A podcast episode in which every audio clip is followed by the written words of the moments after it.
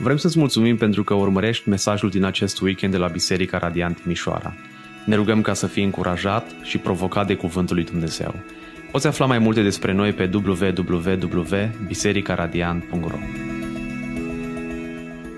Să ne uităm la conduita unei biserici sănătoase și ne apropiem de capitolul 2.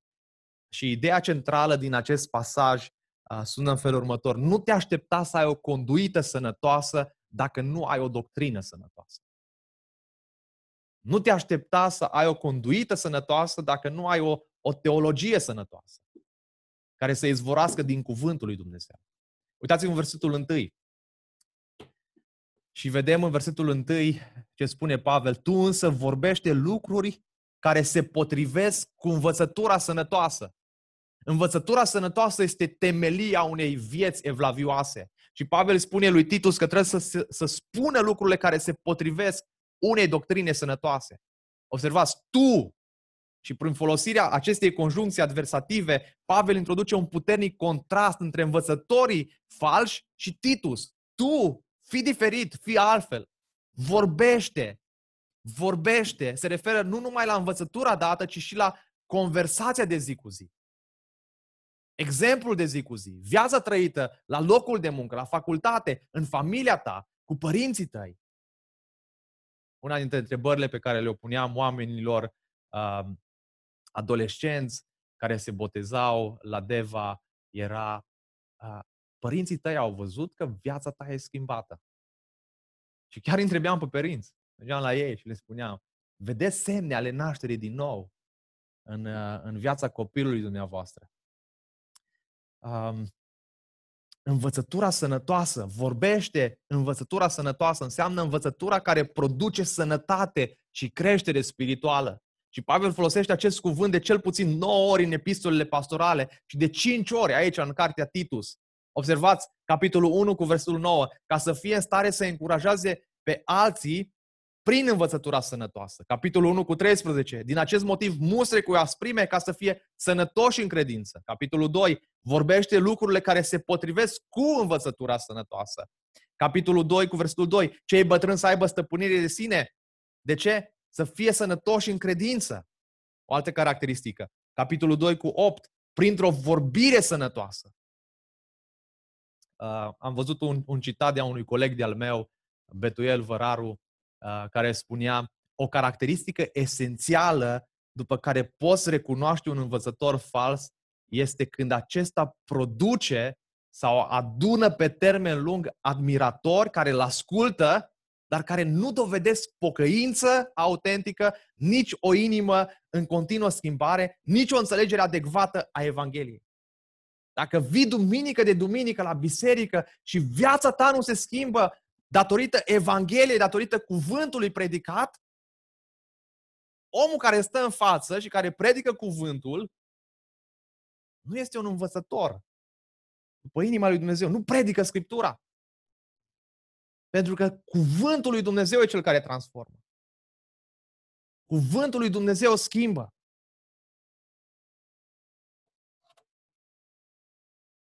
În schimb, învățătura sănătoasă ne conduce la a ne dedica mai mult lui Dumnezeu în gânduri, dorințe, atitudinile noastre, cuvintele și faptele noastre. Ceea ce Biblia denumește sfințenie. Exact la fel cum, cum o dietă sănătoasă conduce la, la un trup sănătos, la fel și o învățătură sănătoasă adusă prin predicare produce sfințenie în membrii bisericii. Pavel în, în, în primul capitol se concentrează pe prezbiteri, învățătura doctrinei sănătoase, respingerea învățătorilor falși. Aici, în capitolul 2, accentul din versetul 1 este mai mult pe aplicarea practică a doctrinei sănătoase. Cum puteți să știți dacă aveți sau avem o învățătură sănătoasă, dacă suntem o biserică sănătoasă, care sunt reperele? Reperele? Cuvântul lui Dumnezeu. Vrei să știi dacă ai o învățătură sănătoasă? Uite la purtarea ta în familie, în societate, la locul de muncă. Iacov spune, credința, dacă nu are fapte, este moartă. În ea însăși. Vladimir Pelican, în cartea sa Credința creștină, spune a avea o doctrină fără practic, practică este o ortodoxie moartă. A avea practică fără fundamentul doctrinei fără o teologie sănătoasă, este doar un moralism uman. Sănătatea și bunătatea spirituală a congregației depinde de prezbiterii care îndeamnă continuu în învățătura sănătoasă, în cuvântul lui Dumnezeu. Observați că Pavel se concentrează pe cinci grupuri din biserică. Bărbații mai în vârstă, versetul 2, femeile în vârstă, versetul 3, femeile mai tinere, alocă două versete pentru femeile mai tinere, versetul 4 și 5, bărbații mai tineri, cu o aplicație specială pentru Titus, și sclavii. Și haideți să ne uităm la bărbații mai în vârstă. Versul 2. Cei bătrâni să aibă stăpânire de sine, să fie onorabil, cumpătați, sănătoși, în credință, în dragoste și în răbdare. Cei bătrâni. Termenul presbutes nu se referă la prezbiterii bisericii. Dar în capitolul 1, presbiteros, din greacă este termenul care se referă la bătrânii bisericii. Uh, prezbute se referă la anumiți oameni în vârstă sau trecuți uh, de vârsta de 60 de ani. Biserică erau toate categoriile de oameni. De aia nu cred într-o biserică uh, uh, pe generații. Da? Duminică după masă se întâlnesc tinerii cu închinarea lor, cu muzica lor. Dimineața e mai congrega- congregațional, uh, uh, muzică de orgă. Asta, asta e o biserică divizată. Trupul lui Hristos, vedem în Scriptură că există toate categoriile de vârstă, tineri, bătrâni, uh, femei tinere, femei în vârstă. Și uh, Pavel folosește acest termen despre sine și în Filip, Filimon 1 cu 9. Prefer mai degrabă, spune, să te rog potrivit dragostei eu, Pavel, așa cum sunt un bătrân. Calitățile enumerate aici sunt unele care se găsesc și în lista destinată prezbiterilor. Observați, așa cum am putut observa și când uh, am vorbit despre prezbiteri. Aș vrea să fac o observație încă o dată aici. Vârsta nu este niciodată o garanție a maturității spirituale. Adevărata maturitate spirituală vine prin creșterea în har și cunoașterea lui Isus Hristos.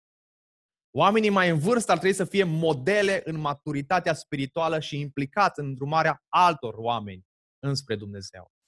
Și chiar dacă noi suntem o biserică tânără și nu avem oameni în vârstă, mă rog ca fiecare dintre noi să îmbătrânim în felul acesta, în care Scriptura ne spune. Iar dacă Domnul ne aduce bătrâni în biserică, cel mai frumos cadou pe care Domnul ar putea să ne facă e să ne dea gata pregătiți, exact așa cum scrie aici în, în Titus. Doamne ajută! Și iată ce bătrâni o să ne aducă Domnul și ce bătrâni o să devenim noi în această biserică. Șase lucruri care uh, nu diferă de cele spuse despre prezbiteri, dar aș vrea să ne uităm foarte pe scurt la ele. Să aibă stăpânire de sine. Uh, nepalios, termenul înseamnă treaz, lucid, sobru, vigilent. Cornilescu folosește traducerea fi treaz. Dacă ești un om bătrân, în vârstă în biserică, fi treaz la tine însuți. Uh, fi treaz la familia ta, fi treaz înspre Biserica lui Hristos descrie o personalitate stabilă, circunspectă, înfrânată și cu o gândire clară. Creștinul uh, trebuie să exercite un autocontrol pentru a nu cădea în ispită. Și aceasta este una dintre calitățile pentru rolul de prezbiter, dar și ale diaconului, să aibă stăpânire de sine. Mai apoi să fie onorabil. Cuvântul grecesc înseamnă semnos, vrednic de respect, serios, nu clovn. Da? Care să facă oamenii să râdă, să îi amuze, să fie onorabil. Pentru câțiva ani de zile am avut ocazia să lucrez în echipă cu un om, uh, un prezbiter, un frate de vreo 70 de ani. De fiecare dată când omul ăsta își deschidea gura la întâlnirea prezbiterilor, la întâlnirea de comitet, se făcea liniște întotdeauna în sală. De ce? Pentru că aducea autoritatea Scripturii înaintea noastră. Era onorabil. Îl respectam așa de mult pe omul acesta, toți pentru că vedeam seriozitate în viața lui față de cuvânt. Mai apoi, cumpătați termenul uh, sopron, discret, sobru, temperat.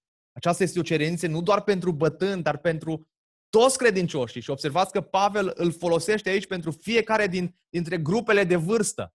E același termen. Bărbații în vârstă trebuie să fie sensibili, adică cumpătați, uh, Versetul 5, femeile tinere să fie cumpătate. Versetul 6, cei tineri să fie cumpătați. Înseamnă a gândi drept, a raționa corect, a avea o judecată sănătoasă, a avea bun simț, a avea o minte, o minte limpede. Persoana sensibilă nu este impulsivă. Mai apoi spune sănătoși în credință, dragoste și răbdare.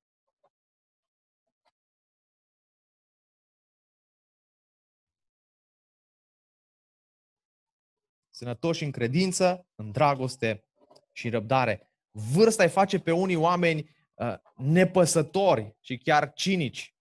Cei care sunt sănătoși în credință sunt uh, însă mulțumitori, optimiști, oameni plăcuți, în a căror companie îți place să stai. Se poate observa că cele trei arii reprezintă, uh, dacă am putea spune, repetarea triului, tri, triolului comun din scrierile lui Pavel. Uh, credința, nădejdea și dragostea, 1 Corinteni 13. S-ar putea ca trupul tău într-o bună zi să se, se deterioreze încet. Însă aceasta este perioada din viața când sănătatea ta spirituală poate să strălucească. Uh, nu te înspăimânta că îți apar fire albe. Nu te înspăimânta poate că trupul tău de la după 30 de ani încolo, nu mai cum a fost la 18 ani. Uh, vârsta, chiar dacă aduce o, o, o, o deteriorare în exterior, vârsta trebuie să aducă o îmbogățire spirituală. Și sunt așa de trist să văd oameni care îmbătrânesc, dar nu se îmbogățesc spiritual.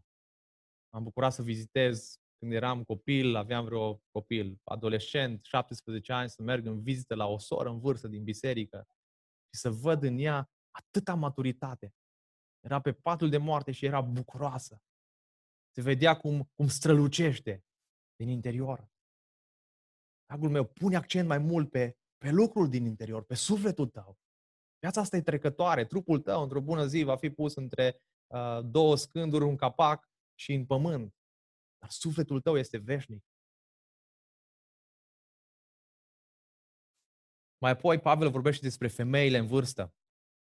Versul 3. Tot astfel și femeile în vârstă să aibă o purtare respectoasă, să nu fie calomniatoare, nici înrobite de mult vin, să învețe pe alții ce este bine, astfel încât să le poată înțelepți pe femeile tinere. Femeile în vârstă și bărbații în vârstă joacă un rol important în trupul lui Hristos. Și Pavel îndeamnă pe Titus ca femeile în vârstă să le învețe cinci lucruri extrem de importante pe femeile, uh, pe femeile în vârstă. A, Titus trebuia să adune femeile în vârstă din biserică și efectiv să le învețe. Purtare respectoasă, adică cuvincioasă. Purtarea cuvincioasă descrie un mod de viață, un comportament evlavios sau sfânt. Cum apare acest comportament? Dintr-o învățătură sănătoasă. Cuvântul e cel care schimbă și transformă și ne învață cum să trăim. Dacă doar ne forțăm să arătăm lucrurile astea, devenim niște legaliști. Dar dacă nu vine din interior, dintr-o transformare a Duhului, e degeaba. Tot astfel și femeile în vârstă să aibă o purtare respectoasă, să nu fie calomniatoare sau clevetitoare. Termenul este diabolos, diavolesc. Un comportament diavolesc. Diavolul este tatăl minciunilor. Acuză. Ce înseamnă clevetitoare? Pe termenul nostru, bârfitoare. Cu alte cuvinte, termenul pe care noi îl cunoaștem este să nu fie bârfitoare. Calomnia înseamnă vorbirea de rău la adresa cuiva cu intenție vădită de a atinge onoarea și reputația. Rezultatul bârfei, dragii mei, este defăimarea și ponegrirea pentru a face pe cineva de râs, a compromite și a bajacori. Bârfa este cea care distruge prietenii. Bârfa este cea care distruge relații. Bârfa a fost cea care a distrus biserici, a rupt biserici. Doamne, ferește-ne de astfel de lucruri. Corintenii aveau probleme mari și Pavel le spune, oamenii care bârfesc nu vor ajunge în împărăția lui Dumnezeu. 1 Corinteni 6 cu 9 nici bârfitorii. Ai grijă ce vorbești. Când te întâlnești cu alte femei, uh, vorbiți despre relația voastră cu Dumnezeu. Rugați-vă una pentru alta, decât să vorbiți despre alte familii sau ce, ce a făcut sau cum a făcut. Nu răspândiți zvonuri sau adevăruri pe jumătate. care afectează reputația cuiva. Omul credincios nu bârfește. Cine umblă cu bârfel, spune Proverbe 11 cu 13, dă pe față lucruri ascunse, dar sufletul credincios ține ce i s-a încredințat. Spune că uh, în biroul unui pastor a venit un, un frate din biserică și a spus, frate pastor, am auzit ceva despre diaconul bisericii. Um, mi s-a spus să nu mai spun la nimeni, dar dumneavoastră vreau, să, vreau neapărat să vă spun, sunteți pastorul, pastorul bisericii, la care pastorul s-a, s-a îndreptat înspre el și a spus, credeam că ești un om de încredere, frate. Dacă ți s-a spus să nu mai spui la nimeni, de ce vii mie să-mi spui? Credeam că ești un om de încredere. Și omul ăla, uh, cred că niciodată n-a mai bărfit. Um, dar e o lecție. Dacă ți se spune să nu mai spui, nu mai spune. Observați, uh, Pavel continuă, nici înrobite de mult vin. Bârfa și besia se număra printre vicile asociate în mod obișnuit cu multe femei în vârstă în societatea greco-romană. Era evident o problemă în Creta.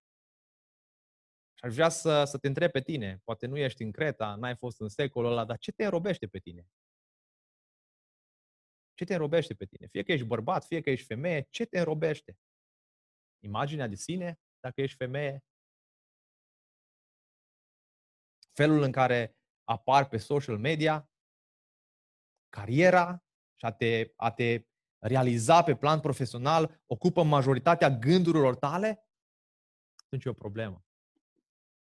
Observați, Pavel continuă, să învețe pe alții ce este bine. Descoperă ce este bine din cuvântul lui Dumnezeu și învață pe alții în consecință. Scopul pentru care femeile în vârstă trebuie să învețe ce este bine este uh, legat de activitatea celor tinere. Observați versetul 4, astfel încât să le poată înțelepți pe cele tinere. Cornilescu traduce să le învețe pe cele tinere. Explicația nouă a traducere spune Uh, că verbul grecesc este sofronizos, a restaura, a uceniciza, a mustra, a se îndrepta. Am spune astfel, a uceniciza. A te implica în viața cuiva. Ce interesant e că Pavel se adresează bărbaților în vârstă, femeilor în vârstă, bărbaților tineri, dar nu se adresează femeilor tinere. Nu contează ele? Ba da, contează. Dar rolul femeilor în vârstă este să le ucenicizeze pe cele tinere. În contextul celor din Creta, femeile în vârstă erau considerate cele care nu mai aveau în responsabilitate copii mici. În contextul nostru, cine sunt aceste femei în vârstă? Cultura noastră seculară încurajează femeile să evite să-și spună vârsta. Și de ce? Pentru că multe femei idolatrizează tinerețea și compătimesc bătrânețea. Și Biblia spune că odată cu vârsta trebuie să vină înțelepciunea și frumusețea interioară. Chiar dacă frumusețea exterioară se duce. Aceea, uh, nu te sfii să spui vârsta. Nu te rușina de vârsta ta. Poate dacă cineva te întreabă uh, ce vârstă ai, nu scădea din vârstă. Mai pune la vârstă, pentru că asta ar trebui să arate greutatea și maturitatea ta și frumusețea relației tale cu Domnul. Îndrăznesc să spun că femeile în vârstă din biserica noastră sunt cele care au câțiva ani de căsnicie. A zice cel puțin patru ani. Uh, și, uh, și au copii. De ce? Pentru că una dintre cereințele de, de, din versetele de mai jos este să le învețe pe cele tinere să fie iubitoare de copii. Mandatul uh, nostru în biserica în care Dumnezeu ne-a așezat și mandatul vostru ca femei uh, în vârstă este să le ucenicizați pe cele tinere, pe studente sau femeile proaspăt căsătorite care nu au copii. Ce să le înveți? Și Pavel spune, ce să le înveți? Femeile în vârstă să le învețe pe femeile tinere să fie iubitoare de sos. Dar iubirea nu este automată. Aceasta implică efort. Cuvântul pe care Pavel îl folosește este filandros, o dragoste afectoasă. Dragoste pentru soțul tău începe în felul în care te gândești la el în fiecare zi. Cum te gândești la soțul tău în fiecare zi? De aici pornește dragostea. Dacă cârtești și murmuri în, în inima ta despre obiceiurile lui proaste uh, și îl cicălești cu, cu asta toată ziua, chiar dacă nu o faci neapărat verbal, ci doar în gândurile tale, dăm voie să spun că nu-ți iubești soțul. De acolo pornește dragostea pentru soțul tău, din gândurile tale. De aceea începe să-i mulțumești lui Dumnezeu pentru soțul tău. Dacă nu ești căsătorită, mulțumește Domnului pentru viitorul tău soț pe care ți-l va da. Gândește la nevoile lui și întreabă-te cum le poți satisface. Petrece timp împreună cu el și vorbește pe limbajul lui de dragoste. Cum se simte soțul tău iubit de tine? Care e limbajul lui de dragoste? Spune care este limbajul tău de dragoste. Comunicați unul cu altul. Învață-le să fie iubitoare de copii. Femeile mai tinere trebuie să-și iubească copiii și asta nu vine de la sine. Nu vine natural, mai ales când, el, uh, când, când ei îți încearcă răbdarea prin ascultarea lor. Ajungi să păcătuiești împotriva lui Dumnezeu și împotriva copiilor tăi dacă îi bați din mânie sau îi jignești verbal. Da? Copilul este un dulce când este bebe, uh, te bucuri de el, îl iubești, dar când crește și vezi păcatul din el, răzvrătirea din el, răutatea din el uh, și mai e și stresat pe deasupra cu toate lucrurile din casă, cu jobul, cu, cu, cu, cu toată uh, nebunia asta, efectiv te scoate din sărite. Și Biblia spune, da, disciplinează copilul, dar nu o fă la mânie. Păcătuiești împotriva lui Dumnezeu.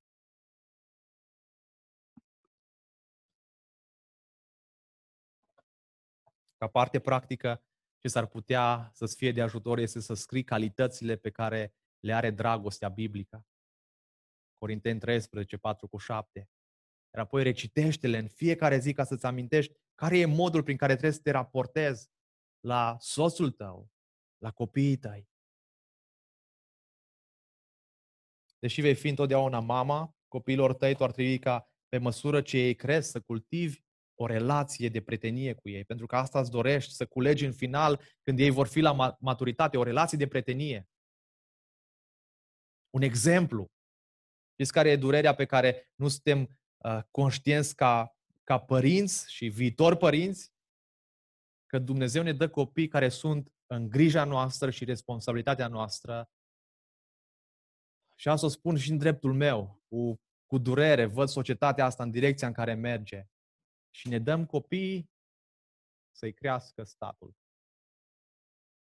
Um, vă spun, pentru, pentru mine personal, e o gură de aer să las pe Matei la grădiniță, până la 12. Ar fi o gură de aer și mai mare să las până la 5, după masa.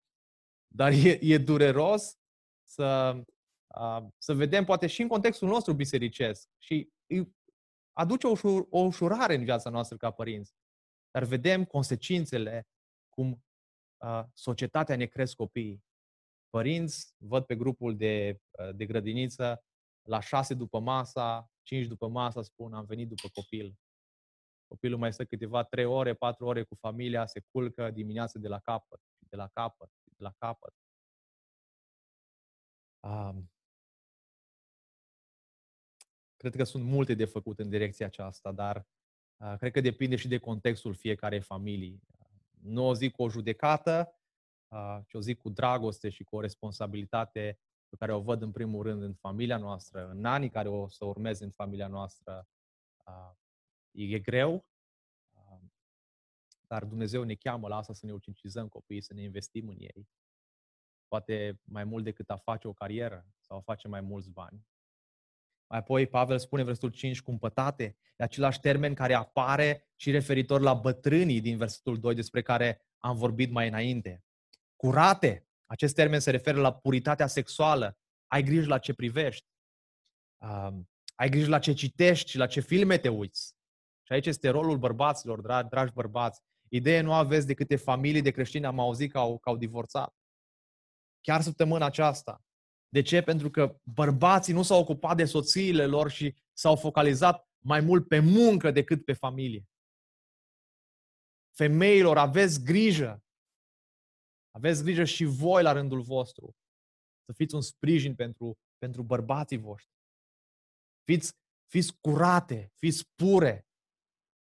uh, aveți grijă chiar cu ce vă îmbrăcați, femeilor. Vă arătați puritatea voastră, chiar și prin modul cum vă îmbrăcați. Curată înseamnă și decentă. Iar decentă nu înseamnă numai să, să ai părțile intime acoperite, ci decența înseamnă inclusiv lipsa extravaganței. Și ca test, uh, întreabă, întreabă oglinda. Oglinda care este soțul tău. Uh, dragul meu soț, atrag eu privirile prin felul în care m-am îmbrăcat astăzi? Sunt eu extravagantă în vreun fel sau altul? Mai apoi, Pavel continuă și spune, gospodine, învață-le să fie gospodine. Aici bărbații, când aud cuvintul ăsta, gospodine, Doamne, dă-mi o soție gospodină, zice Alin în mintea lui acum. Dar hai să vedem ce înseamnă să fie gospodine. Uh, ce înseamnă asta? Înseamnă oare să gătească bine, să facă ciorbă bună, să facă mâncare bună când vine bărbatul acasă cu ciorbița pe masă? Hai să vedem ce înseamnă. M-am uitat în, în, în cuvântul grecesc ce înseamnă gospodine și apare cuvântul grecesc. Să văd dacă știu să-l citesc. Ar trebui. Uh, oikos ergon. Adică oikos înseamnă casă, ergon lucru. Lucru acasă. Da ce vorbeam despre uh, înainte. Uh, despre cum trebuie să ne investim în, în viața copiilor noștri. A lucra acasă înseamnă a păzi casa sau a ține casa. Asta are cel puțin două implicații încă de la început pe care aș vrea să le subliniez. Unu, asta nu înseamnă că Biblia nu permite ca femeile să lucreze în afara casei. Contextul e diferit, cum spuneam, de la familie la familie. Nevoi diferite. Uh, dar intenția autorului este aceeași. O altă observație este că rolul lor este să fie gospodine, să coordoneze lucrurile ce țin de treburile din casă. Curățenie, mâncare. Observați, am spus coordoneze. De ce coordoneze? Pentru că dacă ambii soți lucrează full-time, nu e doar datorită soției să facă curat în toată casa, să facă mâncare. Uh, și tu ca bărbat, bine mersi să stai cu picioarele ridicate pe canapea, să deschizi televizorul, să te uiți la Facebook, că Biblia spune femeile să fie gospodine. Uh, ci pune mâna și ajută. Aspiră, spală vase. Dacă amândoi lucrați full-time, da? dacă uh, soția lucrează full-time și tu uh, stai mai mult acasă și nu lucrezi pentru că trebuie să termini studiile sau așa ceva, nu știu, contextul diferă, tu trebuie să coordonezi mai mult uh, partea din familie, de curățenie, de, uh, de lucrat prin casă. Nu fă greșeala pe care am făcut-o eu în primul an de căsnicie, având pretenția ca ale să facă tot ceea ce înseamnă curățenie, mâncare uh, și având și, și pe lângă asta o slujbă. Uh, da, e adevărat că Dumnezeu ne-a dat nouă bărbaților sarcina de producător, de lider, de purtător de grijă al familiei, dar asta nu îți dă dreptul dacă și ea lucrează să fie doar ea gospodină. Acest subiect este important și controversat, dragii mei, în același timp. Dar este cuvântul lui Dumnezeu care ne îndeamnă să avem grijă de casa noastră, femeile în vârstă să le învețe pe cele tinere să aibă grijă de casa lor, să lucreze de acasă chiar.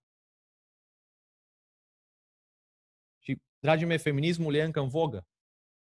Feminismul s-a născut în anii 50, 60. Uh, el însă nu trebuie confundat, nu trebuie confundat feminismul cu mișcarea femeilor pentru drepturi. O mișcare istorică, legitimă, în începutul secolului 19 cu scopuri bune. Uh, mișcarea femeilor cerea egalitate în drepturi cu bărbații, dreptul de a moșteni, de a deține proprietăți și uh, în numele propriu, dreptul de a vota, dreptul de a candida la funcții publice, de a servi uh, funcția de jurați, de a obține cărți de credit în numele lor. Feminismul original însă s-a transformat dreptat într-o societate ideologică, antifamilie, anticăsătorie, antiviață, antibărbați, anticreștinism. Feminismul promovează avortul, divorțul, uh, uh, abolirea căsătoriei și a familiei, marginalizarea bărbaților și a băieților și uh, a influenței lor în societate. Feminismul afirmă că rolul tradițional al familiei în cămin este degradant și că femeia trebuie să-și găsească împlinirea altundeva. Ea nu trebuie să lucreze acasă, ea nu trebuie să fie gospodină, ea nu trebuie să facă, uh, nu știu, școală cu copii. În trecut, asta făcea femeia. Stătea acasă, își vedea de copii, își vedea de bărbat, bărbatul lucra, aducea venit în casă. Cum lucrurile s-au, s-au schimbat? De ce oare? Pentru că am privit înspre lume, înspre contextul lumesc și n-am privit suficient în Scriptură. Și mă rog ca Domnul să ne dea înțelepciune și să ne dea putere să aplicăm Scriptura. Observăm că Pavel spune să fie bune, femeile mai tinere trebuie să fie amabile. Cuvântul grecesc este literalmente bun, dar în contextul mai larg include și bunătate. Femeia bună se gândește la nevoile celorlalți și, se, uh, și le răspunde acestor nevoi cu bunătate. Supuse soților lor. Observați, uh, supuse, și cred că ăsta este ultimul, uh, ultima descriere pe care Pavel uh, le învață pe cele tinere, supuse soților. Ce înseamnă să fii supusă soțului? Mai puteți? nevestelor. Ce înseamnă să fii supusă soțului? A fi supusă nu înseamnă a-ți pierde dreptul sau identitatea. Sau că bărbatul trebuie să conducă cu mâne de fier. Uh, că uite ce spune Biblia, trebuie să fiu supusă, el este capul, capul meu. Cu alte cuvinte, supunerea este cedarea propriilor tale drepturi în folosul altcuiva din respect pentru Dumnezeu și pentru acea persoană. Atunci când te supui nu dai dovadă de slăbiciune, așa cum susțin unii, ci dai dovadă de tărie pentru că alegi să te bazezi pe promisiunile lui Dumnezeu. Supunerea nu este robie, așa cum susțin alte persoane. A fi supusă nu înseamnă a fi sluga cuiva. Atunci când te supui, trebuie să faci acest lucru cu dragoste și din dragoste. Astfel, o schimbare în comportament, fără o schimbare a inimii, se numește ipocrizie a, e supusă soțului, dar tu în inima ta, cum spunea, numai, numai dai în, în mintea ta. Și asta, asta e o ipocrizie. Petru spune în 3, capitolul 3 cu 1, la fel și voi, so- soțiilor, supuneți-vă soților voștri, astfel încât chiar dacă unii dintre ei sunt neascultători față de cuvânt, să fie câștigați fără cuvânt prin purtarea soțiilor lor, văzând purtarea voastră curată în frică de Dumnezeu vedem că, conform acestui pasaj, o femeie care îi este supusă soțului, în primul rând, ascultă de cuvântul lui Dumnezeu. A fi supus înseamnă a împlini voia lui Dumnezeu cu privire la tine. Cel de-al doilea motiv al, al supunerii este ca să câștigi pe cel necredincios, dacă soțul tău nu este credincios, ca să-l câștigi. Cel de-al treilea motiv al supunerii este ca soțiile să fie prețioase și scumpe în ochii lui Dumnezeu. Dacă vrei să fii prețioasă și scumpă în ochii lui Dumnezeu, supune-te soțului tău. Dacă înveți să te supui soțului tău, îl vei ajuta să devină un lider mai bun. Supunerea nu este numai o acțiune, ea este o atitudine. Asta nu înseamnă că nu ai voie să deschizi gura atunci când se ia o decizie în familia ta, ci mai degrabă să respecti autoritatea dată de Dumnezeu asupra ta. De ce a dat Dumnezeu această autoritate? Ca să te protejeze de multe lucruri. Citez un exemplu al unei soții pe care l-am găsit și vă spun exact ceea ce spune ea. Mă amintesc cu regret o situație în care nu am vrut sub niciun chip să mă supun soțului meu. Îmi era așa de greu încât sub niciun chip n-am vrut să accept ideile lui. Hmm. Încăpățânarea mea l-a făcut și pe el să se încăpățâneze, deși nu era omul care să nu lase de la el. Am ajuns să ne certăm și astfel satana a câștigat acolo teren. Mă amintesc încă cu bucurie de o situație în care m-am supus soțului meu cu dragoste, chiar dacă nu eram de acord cu el. Spre surprinderea mea, rezultatele au fost cu totul altele.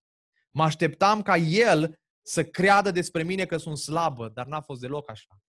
De atunci soțul meu îmi cere părerea în toate lucrurile și mai mult de asta ține cont de ea. Binecuvântările care vin în urma supunerii sunt, sunt sunt mari. La fel sunt și pierderile care vin în urma nesupunerii. Noi alegem dacă vrem să fim fericite sau nu. Supunerea este necesară pentru bunul mers al familiei. Să nu uităm, să, să nu uh, uităm că supunerea, dragii mei, a fost planul lui Dumnezeu. Doresc ca Domnul să, să ne ajute uh, și să vă ajute pe voi, femeile, să, să puteți să vă supuneți și să ne putem supune unii altora în frica lui Hristos. Uh, fie că ești bărbat sau femeie, nu ai voie să trăiești pentru tine însuți. Mai am, frate, mai am. Dar voi puteți stați acolo. Uh, uh, ca bărbat sau ca femeie, uh, nu ai voie să trăiești pentru tine însuți, ci pentru soția ta și pentru soțul tău. Iar aceasta este cea mai nevoioasă și în același timp cea mai importantă datorie a celor care sunt căsătoriți. Dacă credincioșii sunt chemați să, să se slujească în felul acesta, supuneți-vă unii altora. Asta ar trebui să se întâmple și în căsnicie. Și asta spune Pavel. Soțiilor, supuneți-vă soților voștri și bărbaților, iubiți-vă soțiile voastre. Dragii mei, mesajul Evangheliei ne smerește atât de mult.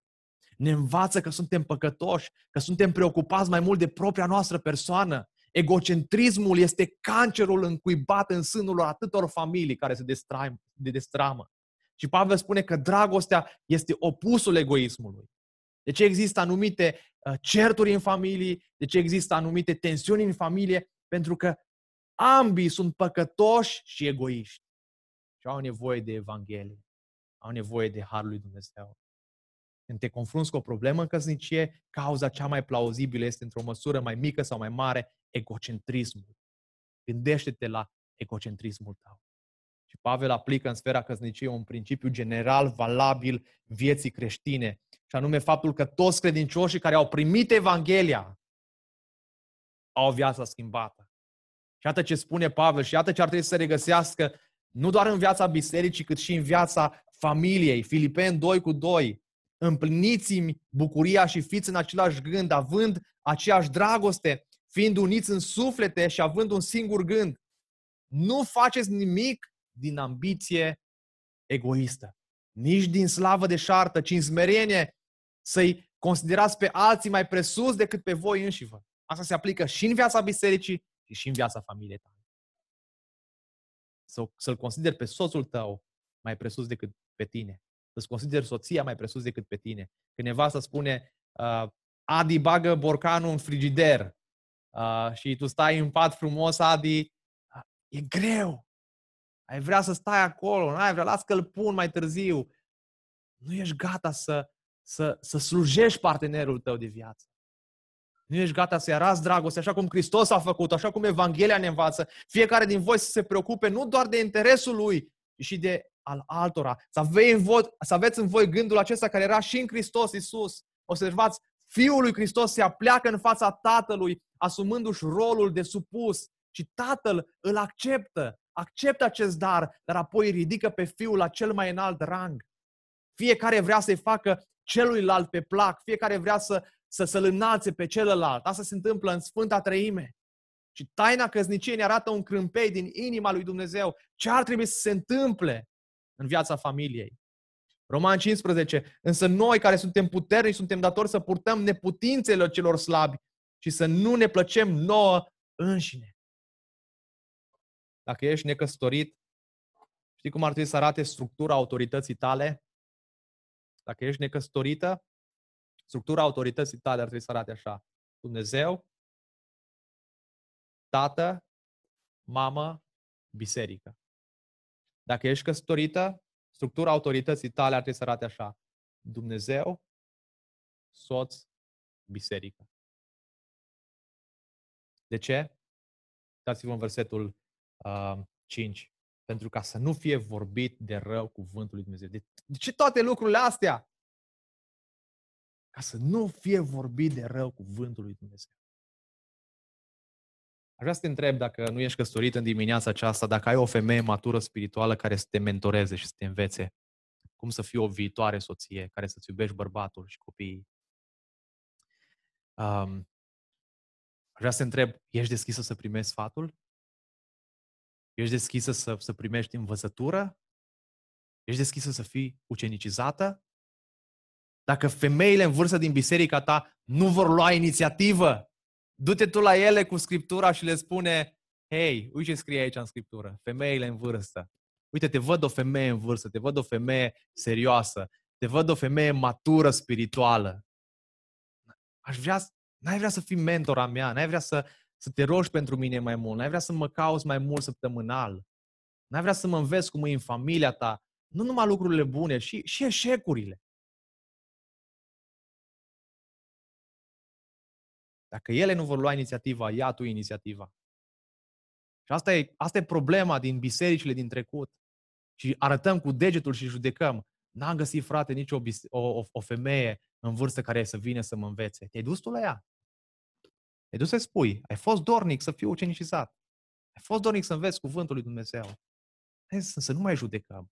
Hai să facem ceva practic, să mergem noi.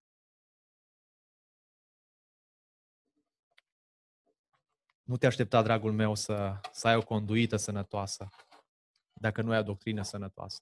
De aia, hai să ne punem. Hai să ne punem pe studia Scriptura, hai să ne punem să, să, să, să rămânem ancorați în Evanghelie în fiecare săptămână. Și uh, Evanghelia sănătoasă, doctrina sănătoasă să conducă la o biserică sănătoasă. O biserică care, care se investește în viața celorlalți de dragul lui Hristos, pentru lărgirea împărăției lui Dumnezeu. Scopul ca El să fie glorificat și onorat.